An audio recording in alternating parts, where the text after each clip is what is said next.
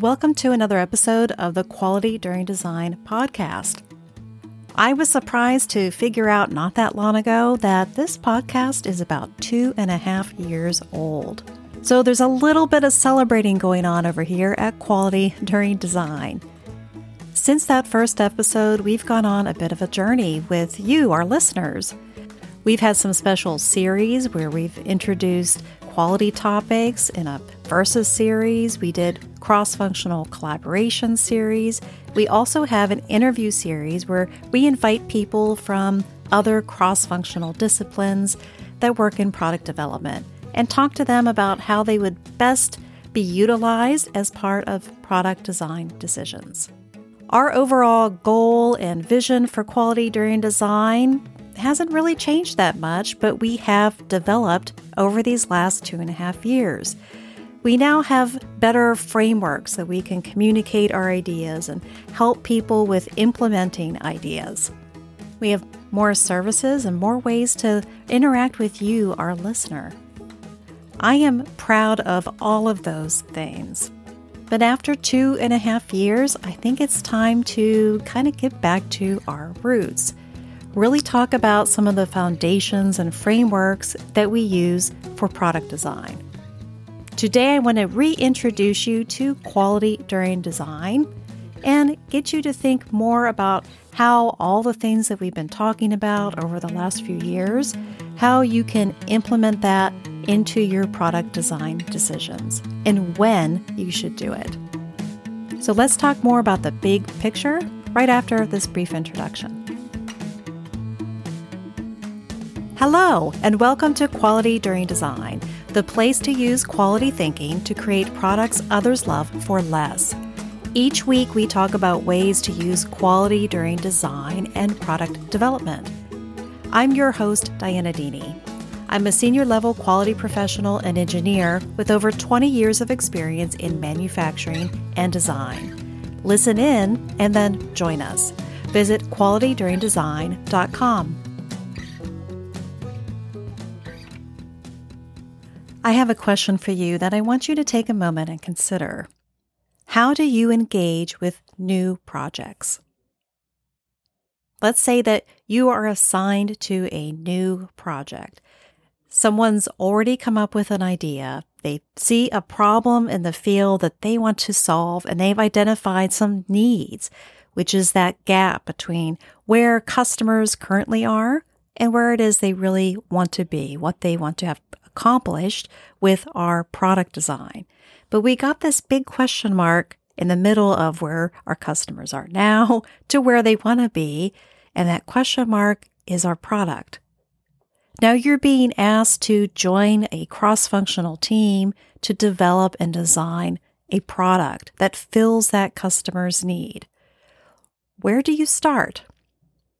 You're tasked with being the product designer. So at some point during the development project, you're going to be making decisions daily about what this is going to look like, what components to choose, what materials to pick, the layout of it, the different interactions that it has. There's a lot of fun stuff that has to do with design. And at some point, you're going to be having to make those decisions. So, how do you get started with making those decisions? And as you're designing, how are you making those decisions? Do you get involved with actively planning the project? Or do you wait for somebody to tell you when to jump in, when it's the right time in the project to provide your input? Do you wait for information from other people in order to be able to move forward with your next steps? I mean, we're part of a cross functional team, so other people from different backgrounds have input into what it is we're designing. What most of us do is we jump from the product idea. Hey, we've got an idea. It's going to solve a problem. Our customers are going to be so excited about it. This is a real market opportunity. Let's design something about that. And then what we do is we immediately jump right into the solution space where we start designing. We start doing engineering designs and layouts. We start building prototypes. And we do that because That's what we do. We have a problem, we start solving it. And then we reach out to our team and ask for feedback. Hey, I designed this. Took me a couple weeks, maybe three. What do you think about it? And they say, wow, that isn't what we were expecting at all. This isn't exactly the way that we want to go. This isn't going to meet our customers' needs. I call that scenario the ta da flop because ta da, here it is, and flop, nobody likes it. Now, I know that we jump from idea to the solution space because it's happened to me. I've seen other people do it. I've talked to other people and they've experienced the same thing. And it's also in a lot of literature. Robert G. Cooper publishes about this. He's um, somebody that publishes a lot of books about product development processes. He gets a lot into why a lot of new product designs fail in the field and new product development projects fail because the cross functional team didn't do as much early fact based investigation into their concept idea before they started designing things. This is also reflected in How Big Things Get Done by Bent Flyvbjerg and Dan Gardner. They talk about how there is a lot of questioning, investigating, and experimentation that could be done in planning that just isn't because people jump to the solution space too quickly. Let's think of the problem space in two parts. The first part of the problem space is the idea. That's where we identify an idea for a product. That's where we're innovative and we do market studies. That second part of the problem space is really where we start questioning and investigating. We're doing research into the problem space, into our concept design before we get to the solution space. And the solution space is where we start designing and building things, prototyping things, showcasing them to other people, maybe for more feedback. When we skip that second part of the problem space, that questioning and investigating space, we're missing out on half of the project planning opportunities. And we also may experience symptoms like this I create too many different versions of my product before it's finally done. I have a hard time getting feedback from my team. My work is nearly done and then it gets picked apart by everyone. Or the worst is that products fail so many validation tests with our users, we have to go back and redesign everything. These are all things that we may experience as the product designers when we skip that second step of investigating within the problem space. And this is where quality during design has a big effect. Quality during design is about using quality tools for teamwork, co work, facilitated work with a cross functional team to stay in the problem space a little longer, to do that experimenting and that investigating, to research the problem space for design inputs that are going to feed into whatever your product design decisions are going to be later. Then, when we are building and designing and prototyping, we can take those analyses that we did earlier and iterate them in further detail or with a different quality tool, an analysis tool that can help us and our team further make decisions about what it is we're designing. Quality during design takes those tools and ideas that are normally applied in manufacturing at the end of the production line, and we move them up front to help you with design inputs and design decisions before and when you're designing.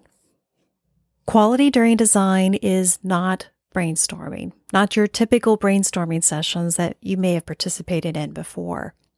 With typical brainstorming, it's considered free work, an expansion of ideas, creative prioritization and unusual ideas, and lots of questions. Instead, quality during design utilizes pre work. We're not showing up to these facilitated meetings with our cross functional team with nothing. We do some pre work with our quality tools ahead of time. During the meeting, there's prompted discovery. We prioritize ideas based on criteria, which is usually related to the quality tool. We encourage creativity with co work. And most importantly, the quality during design drives actions. When we're using quality during design, it's not that we're designing and creating the final product in a meeting. It's a way for us to choose useful activities so that we can understand more about the problem space and the user so that we can ultimately design great products. Quality during design concepts can be used by anyone on the cross functional team to help develop concept designs. It's most useful when whoever is designing the product, whoever is later going to be making those daily decisions about the details of the design, it's helpful if they facilitate the meetings with the cross functional team because they're working with their team to develop those design inputs. This is a learning opportunity with your cross functional team.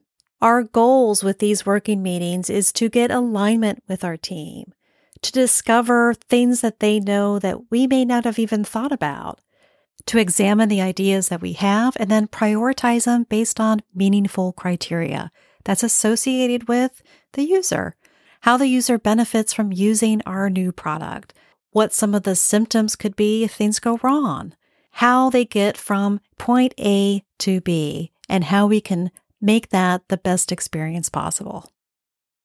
I've distilled a lot of information about quality tools and design and development processes and came up with the quality during design frameworks. I've taken my own experience as a quality engineer working on new product development projects, my work with other people who do similar things, and then some of the best practices that people share with everyone. I created quality during design to be a very practical and team oriented approach. There's a focus on action and activities and getting to answers with a cross functional team, the kind of answers that a product designer would need to know when they design their product. It incorporates elements of usability engineering and risk management that can feed into and coordinate with the kind of systems you may already be using for that. They could be a team input into your usability and risk management systems that you already have. And it's scalable. I never recommend that you do all the analyses on everything all the time. You pick what it is that you need to do. Take some time to figure out what questions it is you need to ask and as questions arise as you're working with your team, you can scale things again to focus in on the areas where you need better answers or that really need to have clarity. Over these next few weeks, I'll be describing a little bit more about the methodology and some of the background of quality during design. Today's takeaway is that many of us skip half of the problem space when we're getting introduced and involved in new projects. We jump from an idea to a solution space and we miss half of the project planning opportunities where we're experimenting and questioning and investigating, really developing the design inputs that we're going to need in order to make great designs in the solution space. Throughout this podcast and on the podcast blog at qualityduringdesign.com, we've explored a lot of these quality tools and their uses for product design. Using these quality tools for a design purpose will certainly help you communicate with your team about your design concepts within this problem space, this questioning and experimentation space. I also consult with companies on how to incorporate these techniques within their existing product development process. Quality during design isn't a product development process in itself. Each company has their own way of developing products. I understand and respect that, and quality during design is not a substitute for it.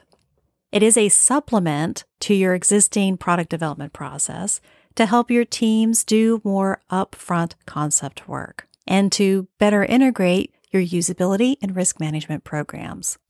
I also offer my services as a coach to individuals. Anyone who wants to learn these techniques and better their positioning as a product designer by working more closely with their cross functional team.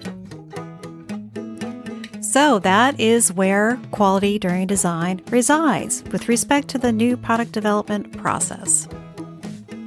If you think quality during design may be a good fit for your organization or for you individually, contact me. My contact information is at qualityduringdesign.com, and you can find me on LinkedIn. I look forward to talking with you next week about cross functional collaboration. This has been a production of Deeney Enterprises. Thanks for listening.